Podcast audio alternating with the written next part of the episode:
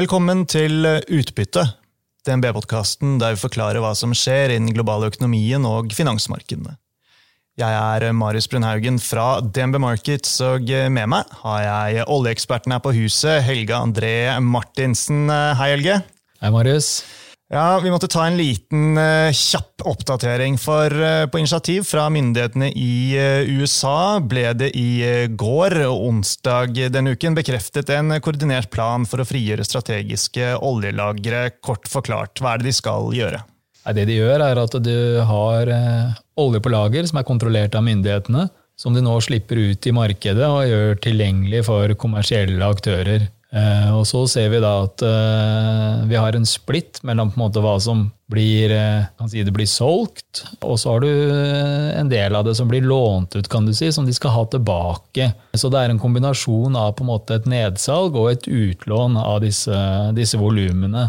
Og Det som er interessant her, da, det er jo at oljemarkedet svarte umiddelbart med å sende oljeprisen opp Altså Ser vi på eh, nordsjøoljen, Brenten, så gikk den fra 79 til 82 eh, dollar eh, ganske umiddelbart. Og I mitt enkle hode så var jo ikke dette helt intuitivt. Altså President Biden har jo gjort det ganske tydelig at han ønsker at pumpeprisen skal ned for amerikanerne flest.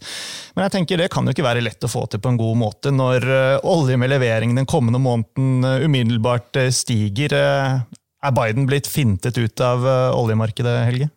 Nei, jeg vil ikke si det, men uh, kan, den verktøykassa til Biden den er ikke så veldig stor. Uh, men hvis vi skal se liksom på de underliggende effektene, her, så er det jo sånn at uh, oljeprisen hadde jo sklidd ned den siste måneden fra litt over 85 til, til litt under 80, og markedet hadde jo vært veldig, veldig mye snakk om disse, dette slippet av olje fra lager. Så det var litt sånn sell the rumor by the fact. Og så var det også snakk om eh, et slipp på 100 millioner eh, spekulert i markedet, og så blir det ca. 66 millioner, pluss eventuelt eh, slipp fra Kina. Og så var det den splitten, da. Og så Av de 66 så ser vi at 42 egentlig er lånt ut, som vi kan si for enkelt, da, som de på en måte skal ha tilbake. Så, så, så, bare 24 av de 66 er på en måte et, si, et nedsalg.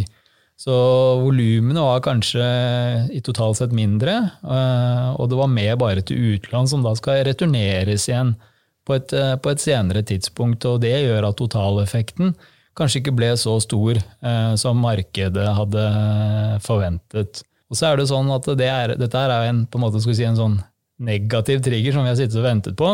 Nå er den ute, og hva er neste liksom, punkt nå på agendaen? Jo, det er OPEC pluss-møtet som kommer neste uke. Eh, og det er jo da en eventuelt eh, kan, kan være en bullish trigger, for nå venter vi på responsen fra OPEC pluss på dette her. Ja, og jeg vil jo tro at eh, OPEC pluss de sitter vel ikke akkurat og, og, jubler over dette amerikanske initiativet, eller som du sier, de skal møtes i, i slutten av neste uke. Kan vi forvente høy, høy temperatur? Ja, det, I hvert fall så blir det møtet mye mer interessant enn det vi trodde eh, for en tid tilbake. For OPEC har jo hamret ut sin eh, strategi om at de skal øke produksjonen sin med 400 000 fat eh, hver måned framover. Og det var liksom sånn ganske soleklart at de kom til å holde seg til den strategien. Men det er klart at nå i etterkant at disse konsumentlandene har sluppet olje fra lager, så vil kanskje OPEC lene seg litt tilbake og si at jo, men da trenger jo ikke vi øke vår produksjon, for nå har jo dere liksom gjort litt av jobben, så da kan vi ta en pause og holde produksjonen vår eh, stille for en periode. Hvor, hvor, hvor sannsynlig er det at uh, OPEC pluss uh, gir en førjulsgave til uh, markedet i form av å utsette de kommende produksjonsøkningene? Vi ligger fortsatt inne med en forventning om at de holder seg til strategien sin og øker produksjonen.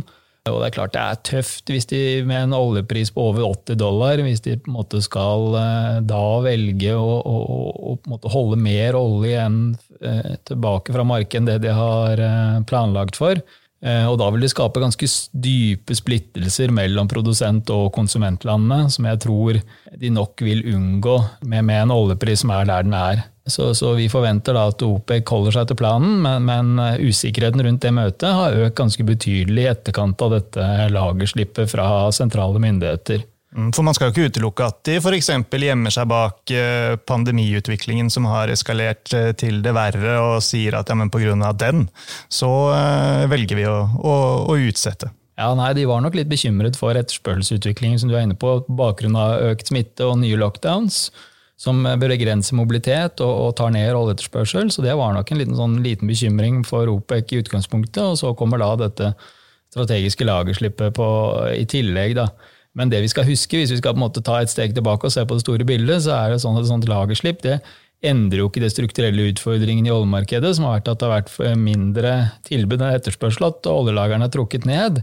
Det blir litt sånn som hvis du på en måte har en sparekonto i banken, og så tar du ut de pengene, og så føler du deg veldig mye rikere. Så, så eh, Det er liksom sannheten rundt disse, dette lagerslippet. Og så er det også sånn at det, dette er strategiske lager som i utgangspunktet er tilgjengelig for plutselig produksjonsbortfall. Det kan være type naturkatastrofer, det kan være krig. Det er jo normalt sett ikke brukt for å eh, styre prisen i oljemarkedet. Og fordi at en amerikansk president synes at 80 dollar olje er litt høyt, så har man et koordinert slipp av strategiske lager, er jo helt hinsides, egentlig. Så jeg vet ikke om vi skal skylde på desperasjon eller inkompetanse. Det må jo være en av de to, eventuelt. Men uh, bottom line er altså, uh, så lenge oljeprisen uh, da for Brenten da holder seg over eller rundt 80 dollar fatet, så mener du at sannsynlig og enkleste løsning for OPEC det er å fortsette som planlagt. For da slipper de å gå i konfrontasjon med bl.a. USA. Det, det vil de vel helst unngå.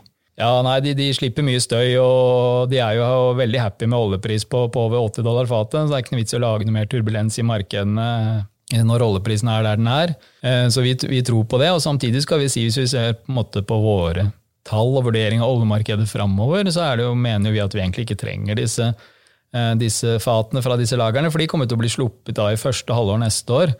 Kommer de ut i markedet. Og på, hvis du ser på vår oljemarkedsbalanse, så vipper jo den. altså nå Oljemarkedet har vært i underskudd i ett og et halvt år. Eh, vi har trukket ned lager måned etter måned. Eh, mens når vi ser da inn i starten av neste år, så ser vår markedsbalanse eh, skal vi si, sunnere ut. At det er, det er mer balansert, kanskje litt overskudd. Og det kommer jo av at etterspørselsgjeninnhentingen har bremset opp, og, og, at det faktum at OPEC, legger, OPEC pluss legger nye fat ut i markedet hver måned, samt at skiferproduksjonen i USA har begynt å øke noe. Så, så, det bildet totalt sett gjør at markedet vipper litt over i, i, oversupply inn i neste år, og, og egentlig i utgangspunktet tror vi på at uh, oljeprisen vil bli presset litt ned inn i første halvår neste år, uh, og at utgangspunktet da egentlig ikke hadde trengt disse eh, oljefatene fra disse myndighetslagerne som kommer til å komme da, i første halvår. Bra, Helge. Da har vi fått en uh, oppdatering. Uh, litt uh, spenning, det må man bare tåle i dette gamet. Og spennende blir det å følge med hva som skjer til neste uke. Nå runder vi av. Tusen takk for at du var med, Helge, og takk til alle dere som hørte på.